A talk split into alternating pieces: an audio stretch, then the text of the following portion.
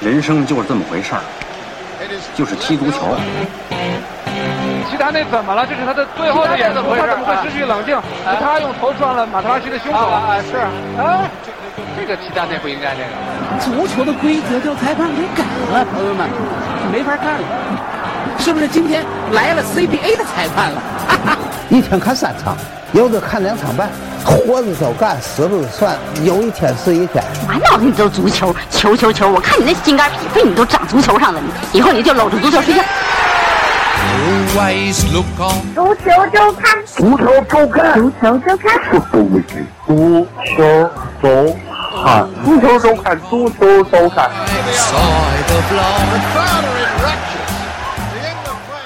一天看三场，有的看两场半。 怎么样，三子累吗？高志，不累。这都什么？咬着牙还得说不累。咱是顾问，对不对？人家雇咱了，人家问咱了，咱就得在那儿盯着。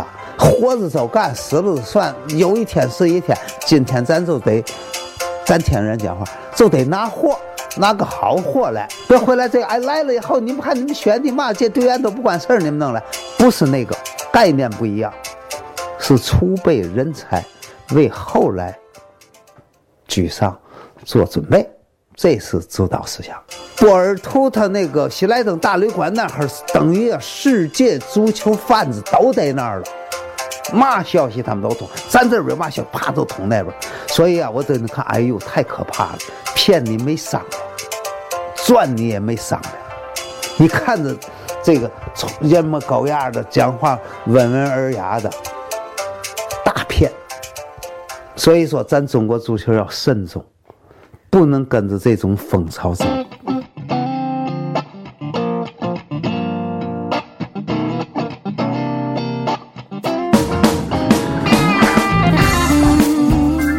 闲板电台，各位朋友，大家好，我是头破，欢迎收听《足球周刊》节目。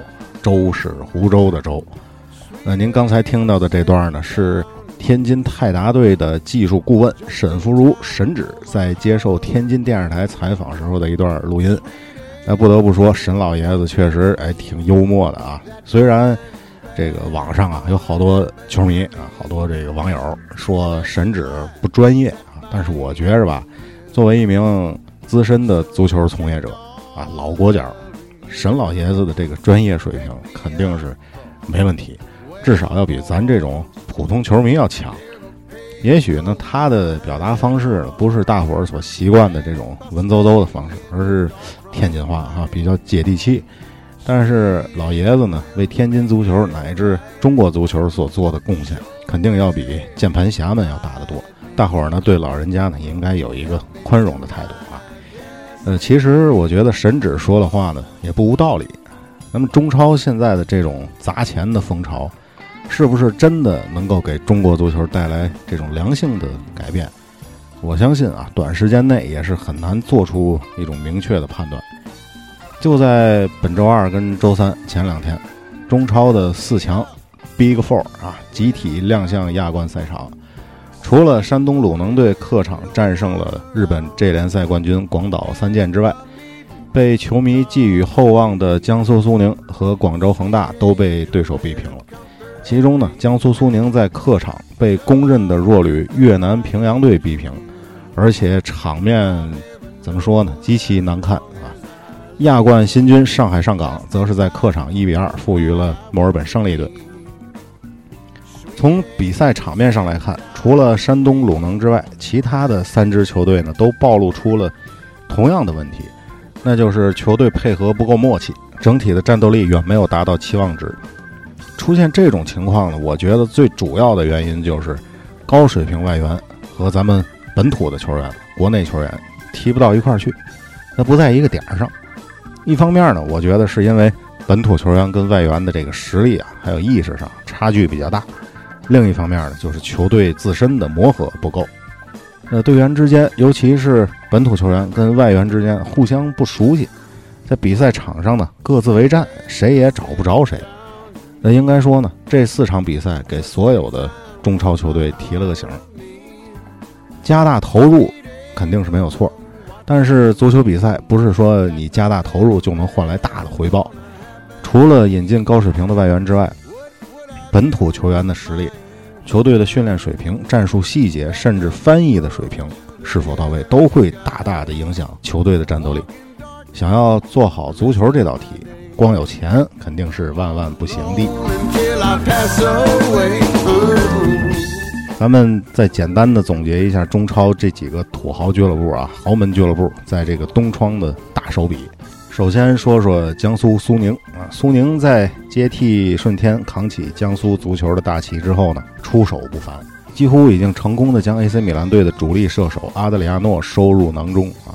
结果阿德里亚诺飞到南京，一看合同就不干了，说是跟之前谈的不一样啊。而江苏方面则称是阿德里亚诺坐地起价啊，不靠谱。结果就是阿德里亚诺在南京待了一天就飞回了米兰，转会变成了古都一日游啊，以一场闹剧收场。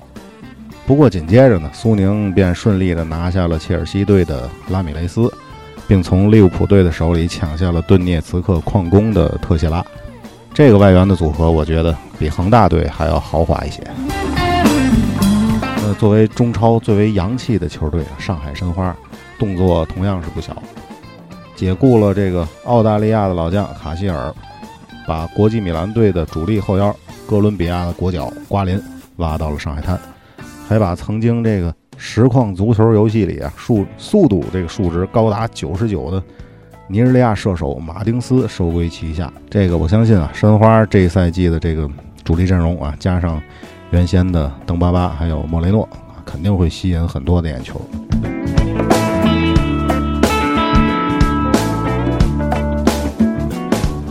再来说说广州恒大队啊，那作为马老板跟许老板的一个巨型的广告牌啊，恒大不动声色的把马德里竞技的这个主力前锋杰克逊·马丁内斯带到了广州，弥补了埃尔克森转会上海上港的这么一个空缺。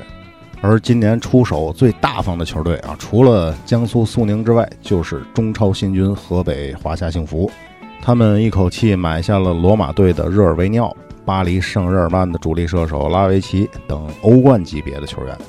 可以说华夏幸福是继恒大冲超那年之后最有实力的一匹升班马。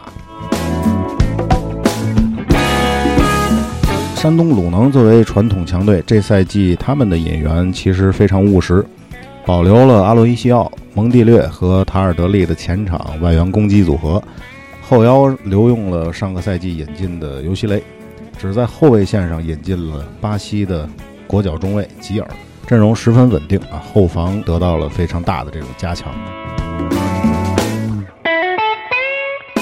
咱们再来说说国安啊，传统强队北京国安引进了奥古斯托、伊尔马兹、拉尔夫，实力跟去年比肯定不可同日而语，而且由于几个老将的离队啊，队伍的年龄结构也更加的年轻化，加上扎切罗尼团队的入主，今年的国安依然会是亚冠甚至联赛冠军的有力争夺者。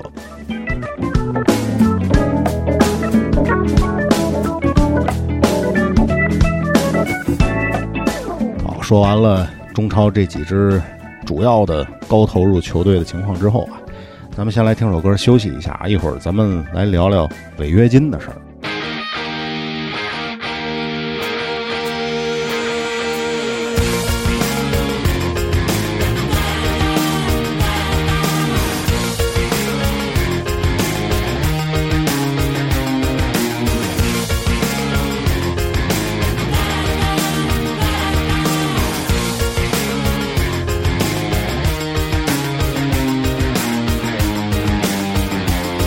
Could never be said.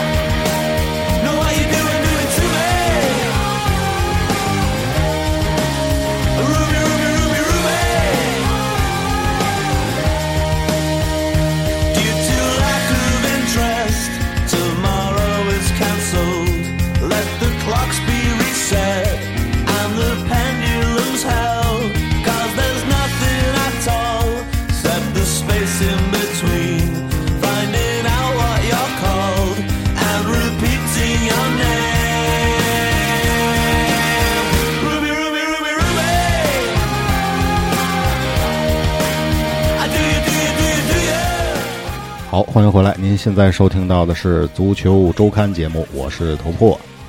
呃，据统计啊，中超在这个冬季转会期的总花费将超过 二点三一亿欧元。大伙儿听清楚了啊，是欧元，不是人民币啊。其实我觉得这个数字还不足以彰显中超土豪们的疯狂。怎么说呢？因为如果你觉得这个买外援啊、挖墙脚只需要花转会费和付年薪就行了，那你就太天真了。因为这个世界上还有一种东西叫做违约金，作为契约社会的产物，它的存在其实是为了约束合同双方啊。如果你想打破合同的话，那你就要付出比较大的代价。俱乐部呢，想与现有的球员解约，不光要补齐合同期内的薪水，很有可能还要支付一笔不菲的违约金。另外，如果你想从其他的俱乐部挖人一样啊，你还得替这名球员向原俱乐部支付违约金。总之呢，就是一句话，谁想打破合同，谁就得多掏钱。这个听起来有点像分手费，是吧？但是分手费可花不了这么多钱。咱们就拿这个升班马华夏幸福来说啊，近期他们宣布，包括埃杜在内的四个老外援全部离队，仅埃杜一个人的解约金就高达四百万美元。而埃杜是上个赛季中途才加盟球队的，总共才踢了半个赛季。那当初呢，为了从全北现代引进埃杜，华夏幸福给他开出了两百万美元的年薪，并且同意支付五十亿韩元违约金给全北现代。呃，这回呢，华夏幸福跟埃杜解约，并不是因为他踢得不好、表现不好，而是要为新来的拉维奇、热尔维尼奥等大牌球员挪窝。那这么做的代价就是华夏幸福不但要按合同支付给埃杜两年薪水，加上之前的违约金呢，总共将近八百万美元。而他们在一起在一起加个引号啊，仅仅半年而已。呃，二月十六号，情人节刚刚过去两天，上海申花呢就宣布与澳大利亚老将卡希尔解约。代价是至少向卡希尔赔偿三百万美金。嗯、呃，和其他的外援不太一样啊，卡希尔他是一名怎么说呢，社交型人格球员。大伙儿如果上微博就能知道啊，没事儿卡希尔就喜欢发发微博啊，夸夸大上海人杰地灵，隔三差五跟广大球迷汇报思想。加之呢，在球场上特别卖力啊，进球之后拳击脚旗，这是他的标志性动作。这卡希尔深受申花球迷的爱戴，甚至据我了解，全国各地都有不少卡希尔的粉丝。他被解约之后呢，也不像其他的外援似的啊，大伙就找不着他了，没影了。呃，在二月二十一号的时候，卡希尔又发了一条微博，嗯、呃，他自己呢回到了申花的训练基地收拾东西，然后呢还攻破了由他孩子把守的那个球门，写下了一段话，说：现在是时候要收拾我留在申花俱乐部训练场的东西了。感谢俱乐部每个人对我的支持，特别要感谢支持我的球迷们和队友。我在我儿子的防守下攻入了为申花的最后一个球啊！这是什么精神，朋友们啊！我不得不感慨啊，在英超待过的球员呢，就是不一样。哎，不单是重感情，而且会做人。嗯，不仅让我想起了一个篮球运动员，是谁呢？北京首钢队的马布里，马布里现在基本上已经变成一个北京人了啊。呃，不过呢，卡希尔这次离开申花队之后呢，并没有走远啊、呃，因为他被解约的时候，其他像欧洲啊、澳洲这个转会窗都已经关闭了，哎，去不了别的别的地方。最后呢，是杭州绿城签下了卡希尔，那卡希尔呢，依旧是留在了繁华的长三角。据说呢，他的孩子现在还在上海上学，所以他没事儿周末看看孩子可能还是比较方便的啊。呃，咱们再来看看老牌的土豪广州恒大。呃，许家印治下的广州恒大一直是号称是运作专业啊，但是今年呢，尽管把主力的中锋埃尔克森以一千八百五十万欧元的价格卖给了上海上港队，但是广州恒大淘宝俱乐部账面上依旧有两亿元的亏空啊。在二零一四赛季呢，呃，名帅里皮为恒大带来了迪亚曼蒂和杰拉蒂诺两位意大利的大牌球员啊，但是第二个赛季两个人就被租借到了意甲的佛罗伦萨队。不过紫百合不愿意承担两个人四百万欧元的年薪，恒大呢只能继续为这意大利二老买单啊。嗯，说句这个俗话吧，是吧？离婚嘛，离婚了你就乖乖的掏这个抚养费吧。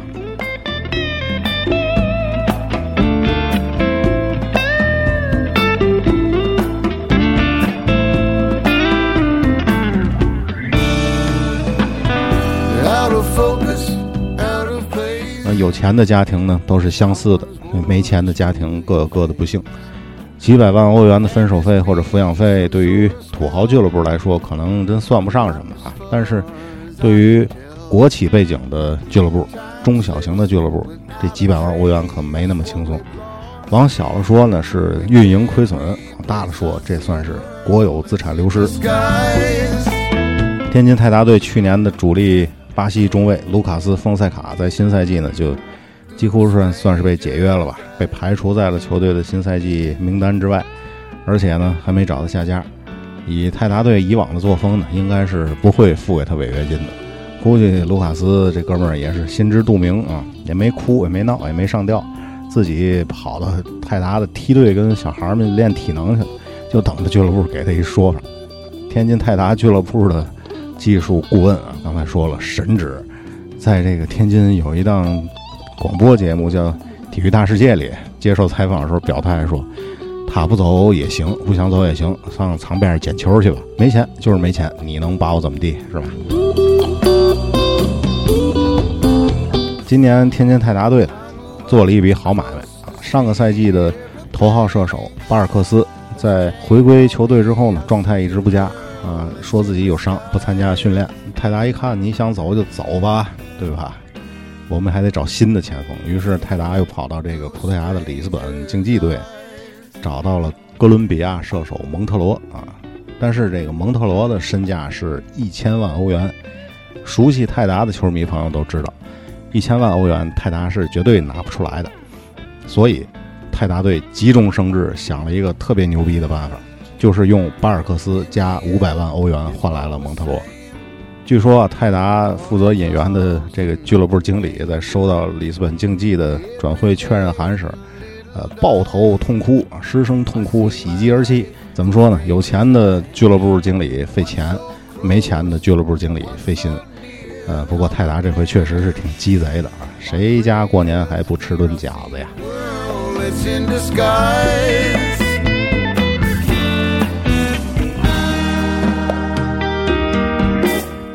？Stranger's eyes。 那对于天津球迷来说，这个赛季还是非常值得期待的。那不光天津泰达队是面貌一新啊，一直被大家诟病的李广义李总啊走人了，换来了高永钦，据说是一个铁杆球迷，业务上也比较出色。啊、天津泰达队今年大有要换个活法的意思。除了天津泰达之外，中甲的天津权健更是雄心勃勃，准备一鼓作气打入中超。那从我个人角度来说，除了每周能看泰达队的比赛之外呢，权健的比赛应该也会关注一下啊。毕竟如果权健冲超成功的话啊，而且泰达不降级的情况下啊，这俩得同时成立，天津德比就要在中超出现了啊。想一想的话，这个画面应该还是挺美的，是吧？